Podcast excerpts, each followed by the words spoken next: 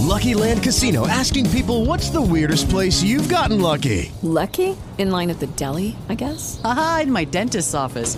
More than once, actually. Do I have to say? Yes, you do. In the car before my kids' PTA meeting. Really? Yes. Excuse me, what's the weirdest place you've gotten lucky? I never win and tell. Well, there you have it. You can get lucky anywhere playing at LuckyLandSlots.com. Play for free right now. Are you feeling lucky? No purchase necessary. Void where prohibited by law. 18 plus. Terms and conditions apply. See website for details.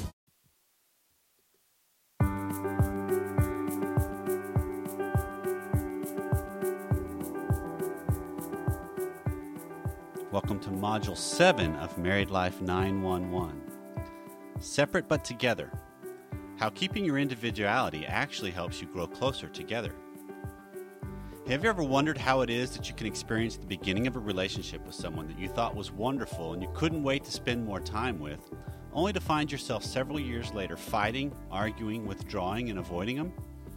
Marriage is wonderful. I mean, I love being married and I wouldn't trade it for the world, but marriage is also intense. I'm not implying that marriage is difficult, just intense, which means things can get out of hand quickly if you don't know how to love each other well. This is why the experience with Married Life 911 is so powerful. You can learn to love better, which in turn helps your relationship succeed. You're about to learn about a common and even understandable mistake couples make when they choose to get married. It's natural to think marriage is about becoming one, where the two of you bond so completely it's difficult to tell one from the other. We're taught how intimacy in marriage is about bonding, connecting, and joining together. But what most people fail to understand is that becoming one doesn't mean losing yourself. Alternative rock band Lit perfectly describes the progression of what this experience is going to teach you about being too close in the opening of their song, Miserable. The lyrics go like this You make me come. You make me complete. You make me completely miserable. The lyrics continue to describe how giving up self and becoming one with another leads to the paradox of emotions introducing the song. Stuck to a chair, watching this story about me, everything goes by so fast, making my head spin. Used up all my friends. Who needs them when you mean everything? I love the things that we should fear. I'm not afraid of being here. So much the same, it makes me helpless alone. Nothing to share. Why should I care if you're near me? I give up all my plans, but who needs them when you mean everything? Well, no matter how a relationship begins, half the marriages don't survive. So, how does a promising affection turn to love, then to animosity, and then to head to the relationship graveyard? Well, I believe what kills most relationships are expectations, projections, or your negative beliefs, limitations, and, most importantly, the loss of self when people fuse with each other in a relationship. Whether these issues lead to divorce or years of self inflicted suffering, the toll is the same on your heart. All you end up doing is hanging on to a monotonous marriage, even one you're willing even one eventually you're willing to give up on. Here's how a relationship evolves. If you chart the path of relationships, you find a typical pattern.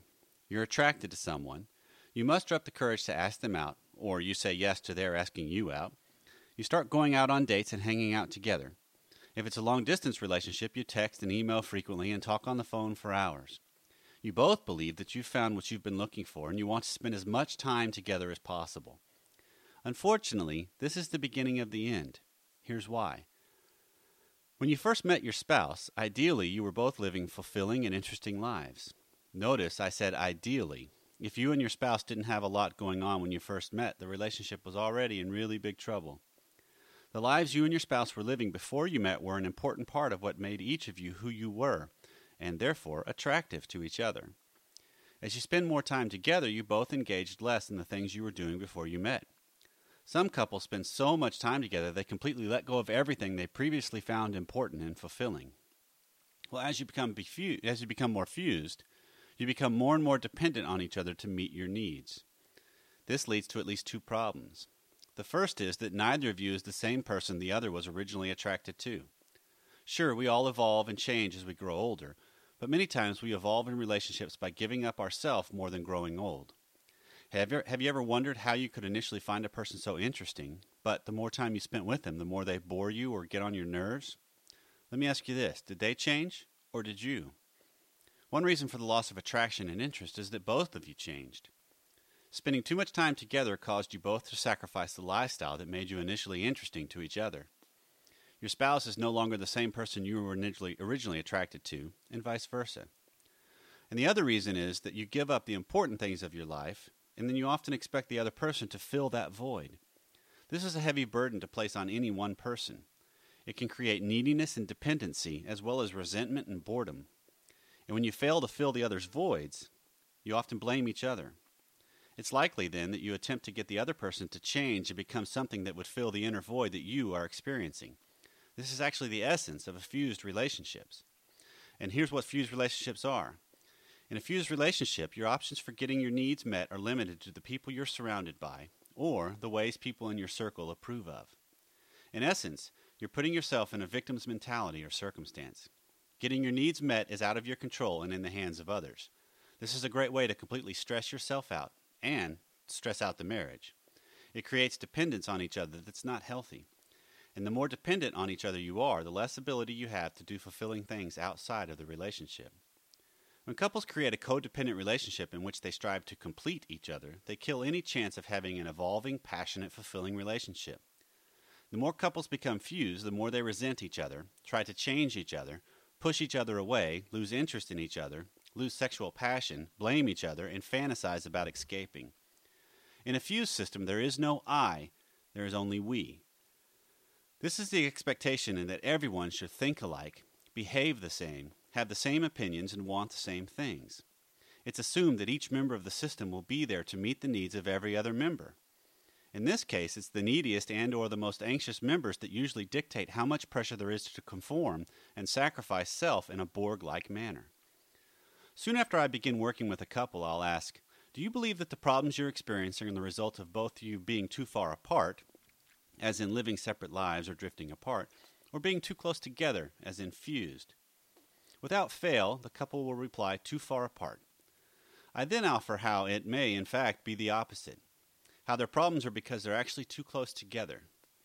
If the couple will accept this view and explore it in more detail as it plays out in their marriage, they often begin to see a dramatic improvement in their lives. Fused relationships fear change of any kind. They exist in a state of constant anxiety. This rigid kind of thinking does, doesn't like individuality, space, passion, integrity, or partners having close friends outside of the relationship. They do not like things because they can't fit them into their needs or their codependency. The marriage becomes dominated by codependency and nothing else can fit, and that means even good things can't fit.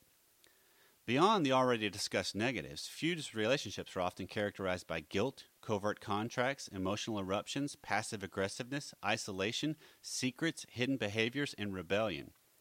Guilt because you're often wanting something different, like independence, and you know your spouse is not, like, not likely going to think independently or guilt because you want space, but when you seek after it, your spouse reacts negatively. Covert contracts are simply agreed upon rules or ideas about the relationship that were not discussed with each other. Here's a few basic unrealistic expectations that run rampant in fused systems. Because you're my son, you should always be there to listen to my problems whenever I am sad or lonely. Because you're my boyfriend, you should always answer the phone when I call. Because you're my girlfriend, you should never talk to other men because you're my husband, you should I, you should want to be around me as much as I want to be around you. Because you're my wife, you should want to have sex as often as I want to have it with you. Because a clean house is important to me as it should it should be just as important to you. Because I sacrifice so much for you, you should always appreciate me and never get mad at me. The problem with fused relationships is that you have to push back to have space and hold on to yourself in any significant way. This leads to acting out in self destructive behavior, which is the reason most couples seek therapy. For example, one partner in a fused relationship might want the other to lose weight. And even if it would be in the best interest of that person to drop a few pounds, they will have to push back and refuse to change their eating habits. This is an attempt, and typically people are not even aware that they're doing it, to avoid losing self to the partner's control. They've probably actually been doing this since childhood to prevent their partner from winning scoreboarding in fused relationships. This is the idea that since I did something for you and our marriage, you should return the favor from me. It's the tit for tat kind of mentality couples, individuals, coworkers, and children get into all the time. The simple truth marriage and life is not fair. If you go into a relationship expecting your generosity, gifts, strengths, love, passion, etc., to be reciprocated in kind, you're going to wind up severely disappointed or angry. When you turn your marriage into a scorekeeping relationship, you're forced to enter into a win lose scenario. The point of keeping score is to win. Actually, Coach Herm Edwards, former head coach of the Kansas City Chiefs and the New York Jets, said this when asked a question by a reporter at a news conference. About sports. This is what the greatest thing about sports is. You play to win the game. Hello? You play to win the game. You don't play to just play it. That's the great thing about sports. You play to win. And I don't care if you don't have any wins. You go play to win. When you start telling me it doesn't matter, then retire. Get out. Because it matters. The only place we ever keep score is on the sporting field. And the only reason to keep score is to see who wins. But does this work in marriage? No, because you're on the same team. If you enter into discussion with the idea that you should win, then what does that make your spouse? Actually, a loser. And who wants to be married to a loser?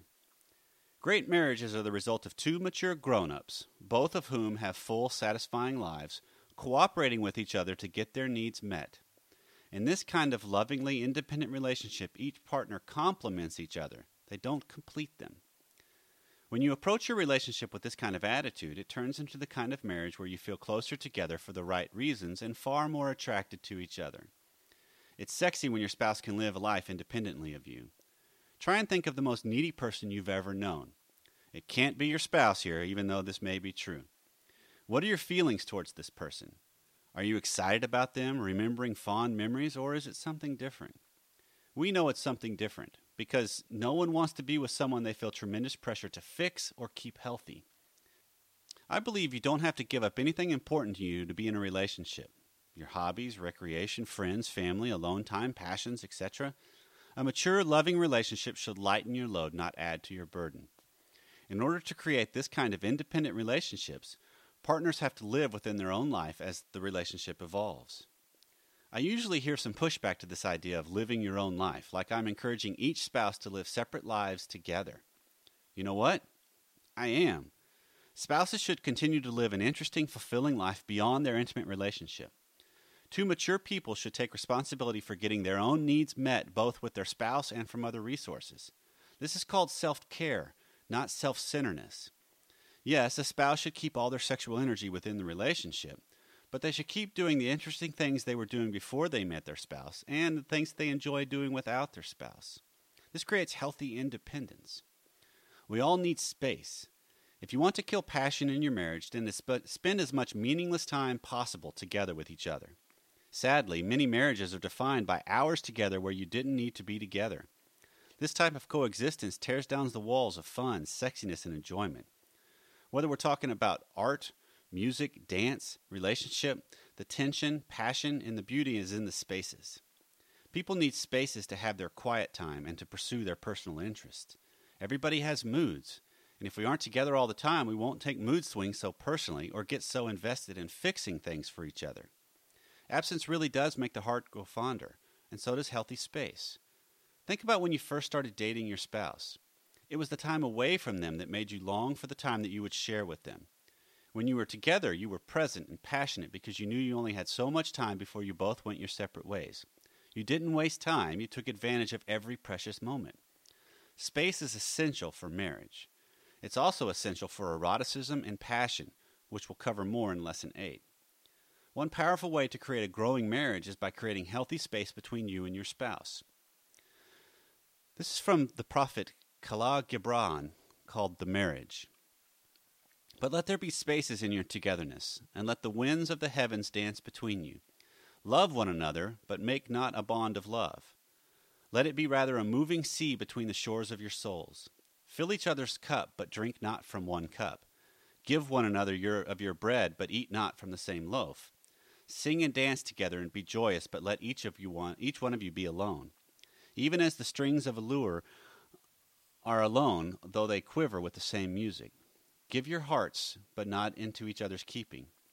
For only one hand of life can contain your hearts, and stand together, yet not too far, not near apart. For the pillars of the temple stand apart, and the oak tree and the cypress grow not in each other's shadow. The importance of living a good story. One thing that can lead to a fused marriage and in turn a monotonous life is the failure to discover that you're living with a story. Let me ask you this if your marriage were a movie, would you want to go see it? If your life were a movie, would you want to go see it? These are simple questions but difficult to answer. Morning after morning, we begin with the same routine, the same job, the same chores, only to go to bed and repeat it all the next day, the next week, the next month.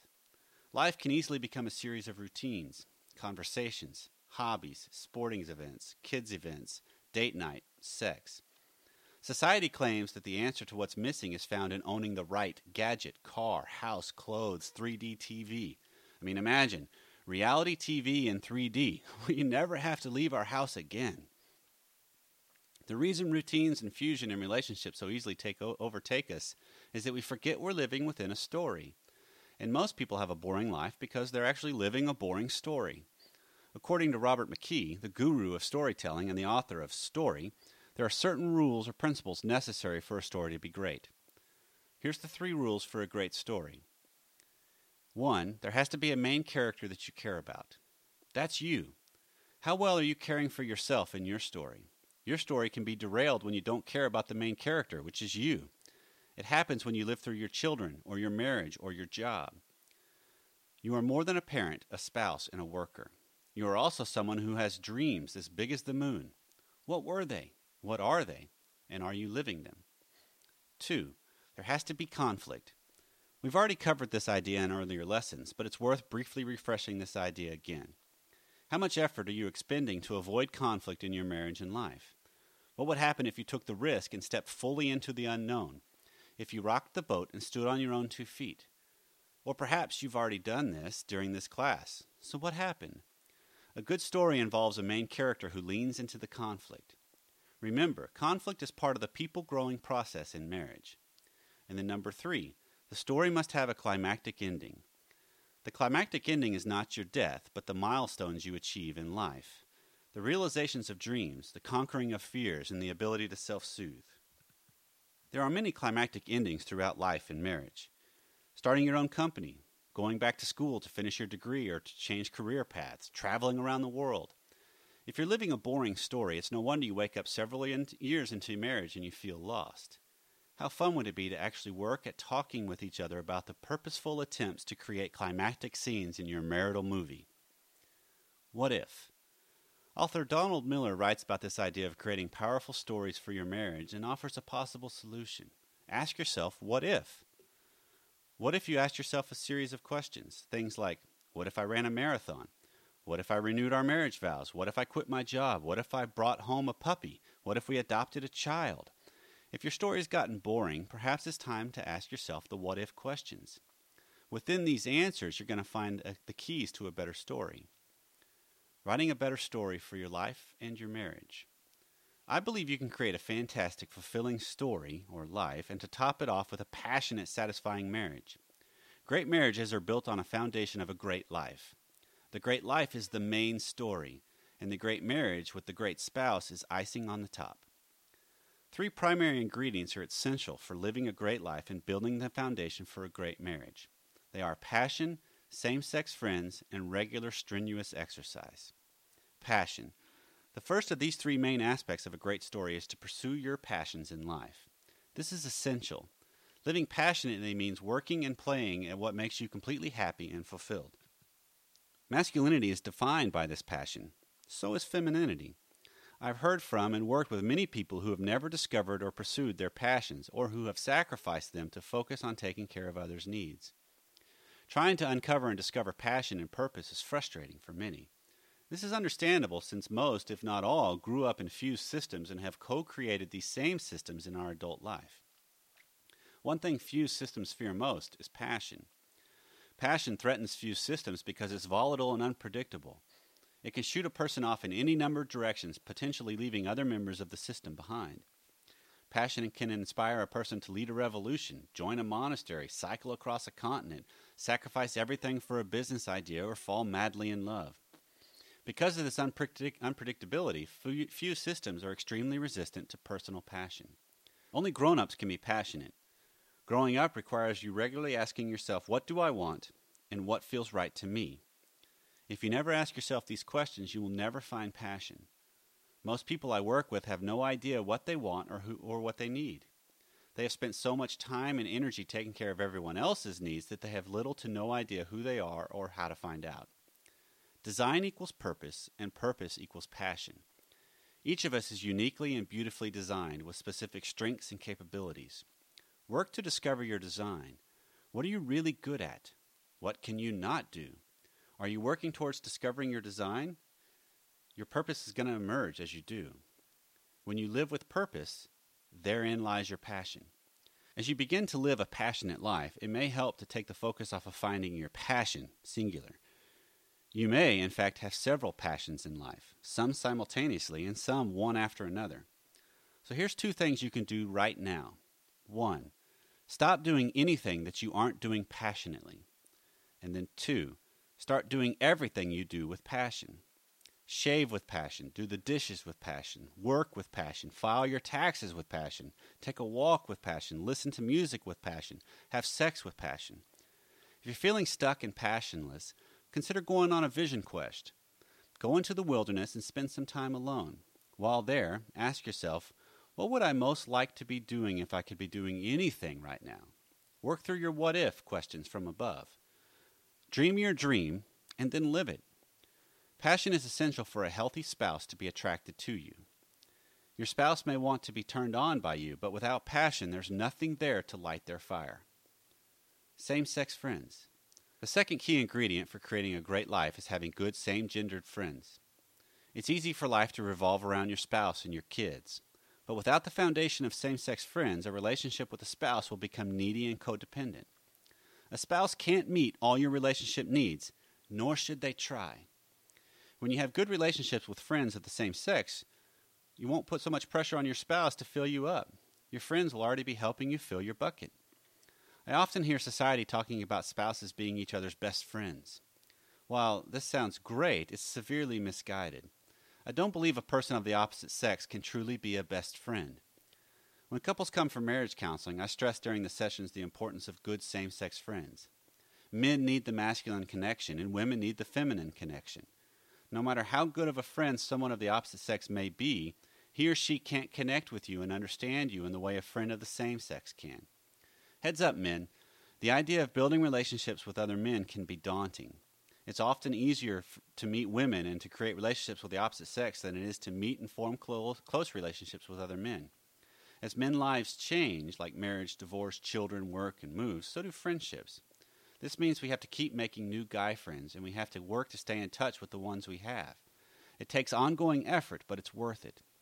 Women often have less trouble with this ingredient as they're much more relational beings, but it's equally important for them and for us men. The last one is regular strenuous exercise.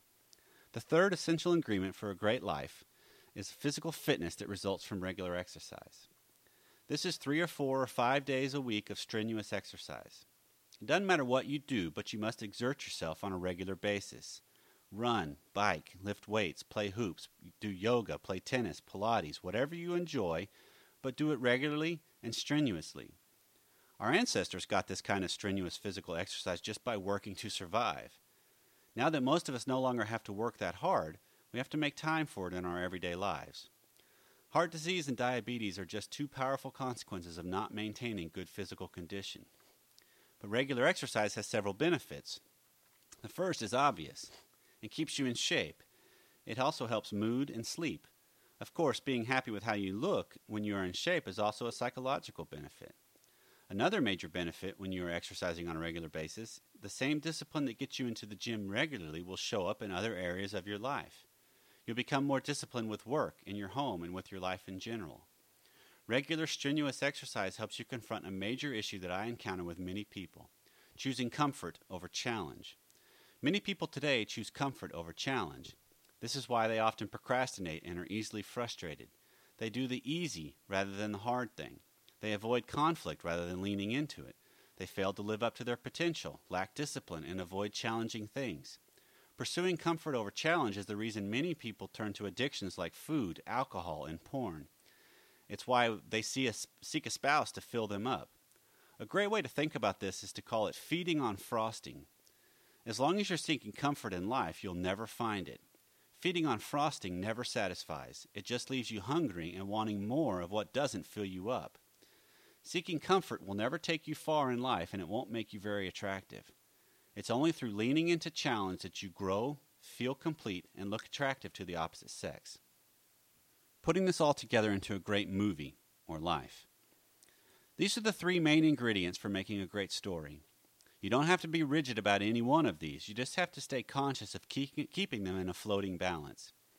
If you start feeling lethargic, unmotivated, depressed, addictive, or needy, see if you've been neglecting one or more of these ingredients.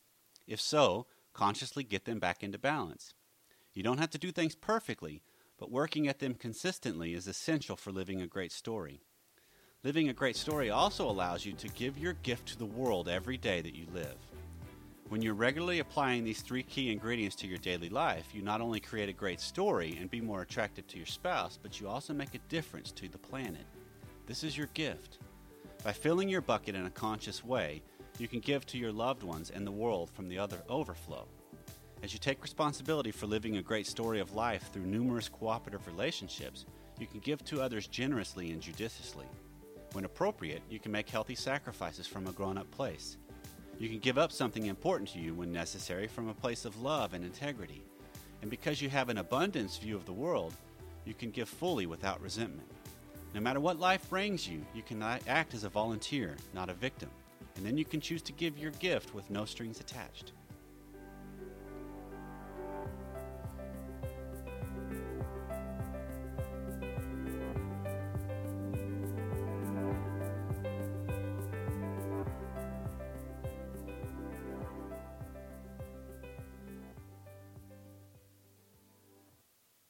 With the Lucky Land slots, you can get lucky just about anywhere.